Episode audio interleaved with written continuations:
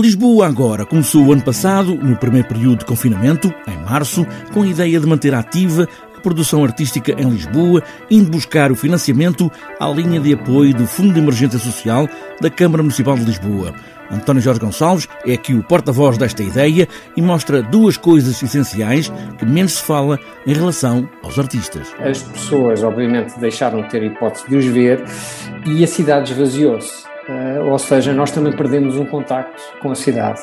E, portanto, a minha ideia do Alexandre Coelho e do Nuno Pratas, quando imaginámos este projeto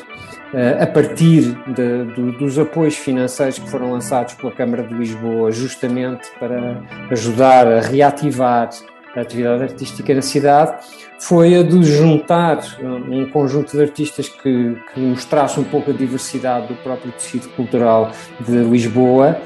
e colocá-los a fazerem uh, a sua criação em espaços mesmo da cidade, registar isso de uma maneira muito espontânea uh, e depois, que é o que está a acontecer agora, poder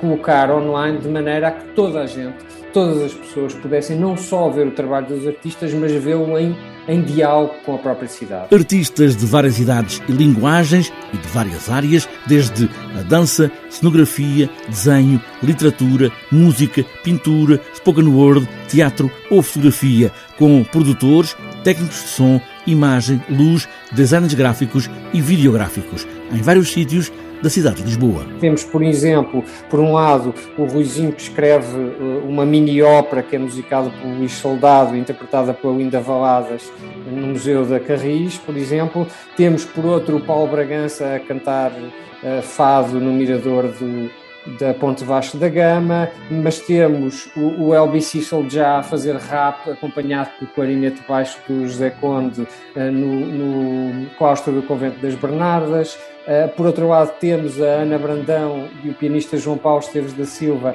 a cantarem sonetos de Shakespeare traduzidos para português no Jardim Bordal Pinheiro. Uh, temos a Leonor Cale com o Henrique Ralheta a fazerem uma performance específica no Jardim do Campo Grande pensado para este sítio. Todos estes trabalhos feitos em vários locais de Lisboa, como ouvimos, foram registados em vídeo e podem ser vistos agora por todos a partir de hoje. A partir de, desta terça-feira, uh, às 7 horas, em eh, lisboaagora.pt, portanto Lisboa Agora tudo pegado, sendo que o último A de Lisboa é também o primeiro A de Agora, portanto lisboaagora.pt vai ser transmitido em streaming ao vivo todo o conjunto destas performances. É uma emissão quase de 4 horas, entre as 7 da tarde e as 11 da noite. Hoje mesmo, todos estes trabalhos estão online, neste lugar da NET de Lisboa agora, mas há a ideia de voltarem aos mesmos lugares e a outros a inventar, quando todos pudermos estar ao vivo, a ver,